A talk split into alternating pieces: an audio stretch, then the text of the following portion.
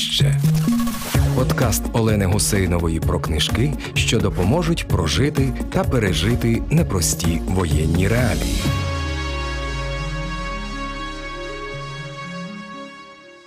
Вітаю з вами Олена Гусейнова, і ми говоримо про книжки. Повертаємо собі довоєнну звичку читати, довоєнну звичку не боятися великих товстих і складних книжок, тому що читання це теж велика практика протистояння, велика практика, е, яка дозволяє нам думати. Будемо говорити сьогодні про три важливі книжки воєнної прози. Будемо говорити з українським письменником Анатолієм Дністровим. Толіку, вітаю тебе. Мої шанування. Є в тебе відчуття, що всі хороші воєнні романи, прозові тексти, тексти і поетичні, зрештою, теж так чи інакше антивоєнні. Е, мабуть, що так, я погоджуся з цією тезою щоб просто захоплюватися красою баталій, стратегій письменники не можуть. Як ти думаєш, чому? Були різні випадки. Наприклад, Лев Толстой в «Війні і мір, то він батальним сценам, описам їх дуже багато місця приділяв. Дуже багато. Тобто таке враження, що він ними насолоджувався. Але його немає в твоєму списку. Ні, я війну і мір не включав. Я не думав про цей роман. Зрештою, якщо і про російську літературу думати, чи про російськомовні тексти, то я би, звичайно, би згадав кілька текстів, але не Льва Толстого. А кого? Ну, я би згадав би в першу чергу киянина Віктора Некрасова, його воєнну прозу. Вона дуже сильна, унікальна ця проза. Це справді проза такої людини, яка загубилася і втратила себе у війні. Тобто це оте безґрунту таке страшне, яке породжує війна. І Віктор Некрасов обов'язково має видаватися в Україні, тому що це, по-перше, проза, яка не має бравадності. Це опис війни, жахіть її, і як людина перетворюється в розхідний матеріал, я би так сказав. Починаємо ми розмову з книжки Генріха Бьоля Де ти був Адаме. Я вважаю, що Бьоль один з найкращих письменників, який писав про війну. Він, по-перше, дитя війни, це покоління так званої війни, разом з Гюнтером Грасом, там Гансом Еріком Носаком та іншими класиками групи 47 літературної. Але саме Генрік Бьоль він мені найрідніший, тому що він писав не лише про війну, але він більше писав і про її наслідки. І як людина несе ці наслідки, як вони ці наслідки нищать її, як вони її ранять, як вони її змінюють долю. Його вся проза, особливо і мала проза, він дуже великий віртуоз, зокрема у малій формі, саме в повістях. В нього є такі дуже ювелірні повісті на 30 сторіночок, хліб, щось насущних наших днів, отакі замальовки повоєнного життя, драматичного для цивільного населення, такі унікальні картини. І оцей роман, де ти був Адаме, це унікальний роман про те, як солдат Вермахту, який рядовий, простий солдат, вертається додому з війни. Він хоче. Вернутися до рідної домівки. Він вертається, вертається з великими труднощами.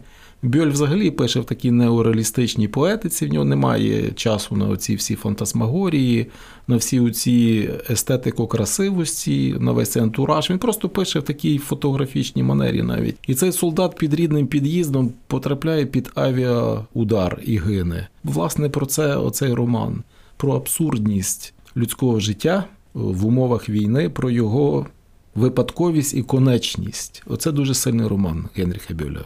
Далі ти пропонуєш книжку. Я думаю, що слухачі думали, що ми з нею почнемо. Ернест Геменгуей по кому подзвін? Я не можу цей роман оминути з багатьох міркувань. Ну, по-перше, я його нещодавно перечитав. Я його наприкінці 21-го року перечитав. І цей роман подобається тим, що там дуже сильно передано мотив чекання. Літературознавці там відзначають інші речі, його там в чому суть його внеску в літературу, там якісь гуманні речі, гуманізм і так далі. А для мене там найважливіше це відчуття часу героями, і оцей феномен чекання, тому що люди на війні вони завжди чогось чекають. Чекають події важливої, чекають припинення війни, чекають якогось повороту, хтось чекає завдання бойового. І оце чекання це стає велика екзистенціальна дорога.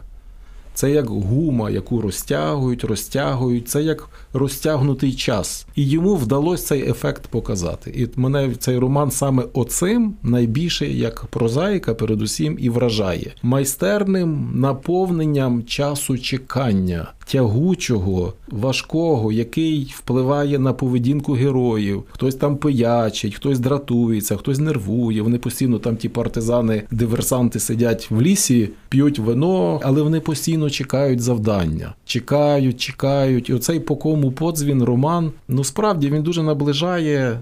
Наші відчуття, тому що цей роман насправді всім нам близький тим, що ми дуже нестерпно чекаємо. Ми чекаємо події, яка змінить оце нестерпне сьогодення. Оцей роман в цьому сенсі дуже актуальний. Думаю, що зараз всі слухачі якраз відчули, наскільки ти точно описуєш те, що ми зараз переживаємо, де би ми не знаходились, та яка би частина цієї воєнної дійсності нам не дісталася. Я думаю, що все це, от цю парасольку чекання над нами, чи там я не знаю, сітку розкриває. І завершуємо ми трійку цих книжок українським письменником Осип Турянський поза межами болю. Я одразу слухачам скажу, що якщо вони захочуть продовжити думати про Осипа Турянського, то можуть сходити на твій youtube канал і подивитися там такий youtube документарі та про Осипа Турянського і про українців в час Першої світової війни. Отже, що це за книжка? Ця книжка дуже сильна, дуже фантастична, з багатьох оптик її розуміння. Перша оптика це тому, що автор, українець, побачив одну з найбільших драм. Першої світової війни це оцей котел, в який потрапила вся сербська нація, який називається в бібліографії або Великий Перехід, або Албанська катастрофа, Албанська Голгофа. Суть в чому? Сербія затиснута з різних боків наступаючими арміями там Альпійським корпусом німецьким, потім південними арміями Австро-Угорщини, а зі сходу першою, другою третьою болгарськими арміями. Вони їх відтісняли до Адріатичного узбережжя, тіснили, і турецька авіація ще допомагала бомбити їх. І це три колони, якими всі сербські армії відступали і цивільне населення. Суть була в чому? Вони оголосили евакуацію, тому що розуміли, що в них буде катастрофа, і в них не було харчів. А на узбережжі Адріатичного моря мали їх зустріти кораблі союзників, щоб евакуювати всю Сербію, фактично, все цивільне населення і всю армію. І Осип Турянський, як офіцер австро-угорської армії, потрапляє на півночі Сербії в полон, і його як полоненого серби ведуть з собою під час цієї евакуації. І ця евакуація відома тим, що під час неї від нестачі продовольства вмерло близько 250 тисяч населення, як солдатів, так і мирного населення, і полонених також, само собою. І роман поза межами болю це роман про ці страшні події, як вони через гори перебиралися, засніжені без їжі, без продовольства, як там перемішалися конвоїри і полонені. Це просто така була деморалізована маса людей, яка вже кидала зброю. Яка вже втрачала свідомість від голоду, з якої з'являлися різні візії, візії смерті там і так далі. і так далі. Там були факти канібалізму, це історична подія. І Осип Турянський написав про цю подію роман. Українець написав про цю подію. Є кілька романів в світовій літературі. У Сербії є два романи, про це я знаю. І Осип Турянський також про цю подію написав роман. Я коли був у Брно в центрі українознавства, там такий великий коридор, і там був відділ також балканістики. І там великий стенд був. Я зрозумів, що там був графіті роман сербський про ці події. Я був шокований. Я відразу зрозумів, що це та сама подія, що й Осип Турянський описував в романі. Я зрозумів, що це цей великий перехід, Албанська Голгофа. Я же почав це все читати, і я зрозумів, що це також роман про ці самі події. І мене це дуже вразило. На завершення нашої розмови скажи, будь ласка, от цей парадокс парадокс. З одного боку, е, ми живемо всередині війни, і здавалося б, коли ми читаємо або дивимося кіно, то нам хотілося б дистанціюватися, та прочитати якийсь романчик про мирне життя чи подивитися комедію, але немає на це сили, е, щоб вчитатися або вдивитися. І єдине, де з'являється ця сила, це романи про війну, тексти про війну, незалежно яку російську, українську, часи Другої світової війни, давніші війни, або кіно так само. Як ти думаєш, в чому секрет? Я думаю, люди моделюють ситуацію і дзеркалять себе через якийсь е, конкретний приклад.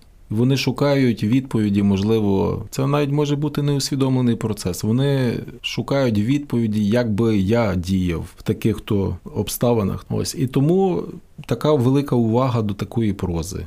Анатолій Дністровий, ми говорили про воєнну прозу, яку можна прочитати для того, щоб дати собі відповіді на складні питання, які нам сьогоднішній день пропонує. Олена Гусейнова прощаюсь з вами. Наполягаю на тому, щоб ви читали українські книжки і довіряли Збройним силам України. Ви слухали подкаст Книгосховище. Пишіть у коментарях, про які книжки хотіли би почути у наступних епізодах. Щоби не пропустити жодного епізоду, підписуйтесь на сторінки подкасту на SoundCloud, Google подкастах, Apple подкастах та на YouTube. А також слухайте нас в ефірі Радіо Культура.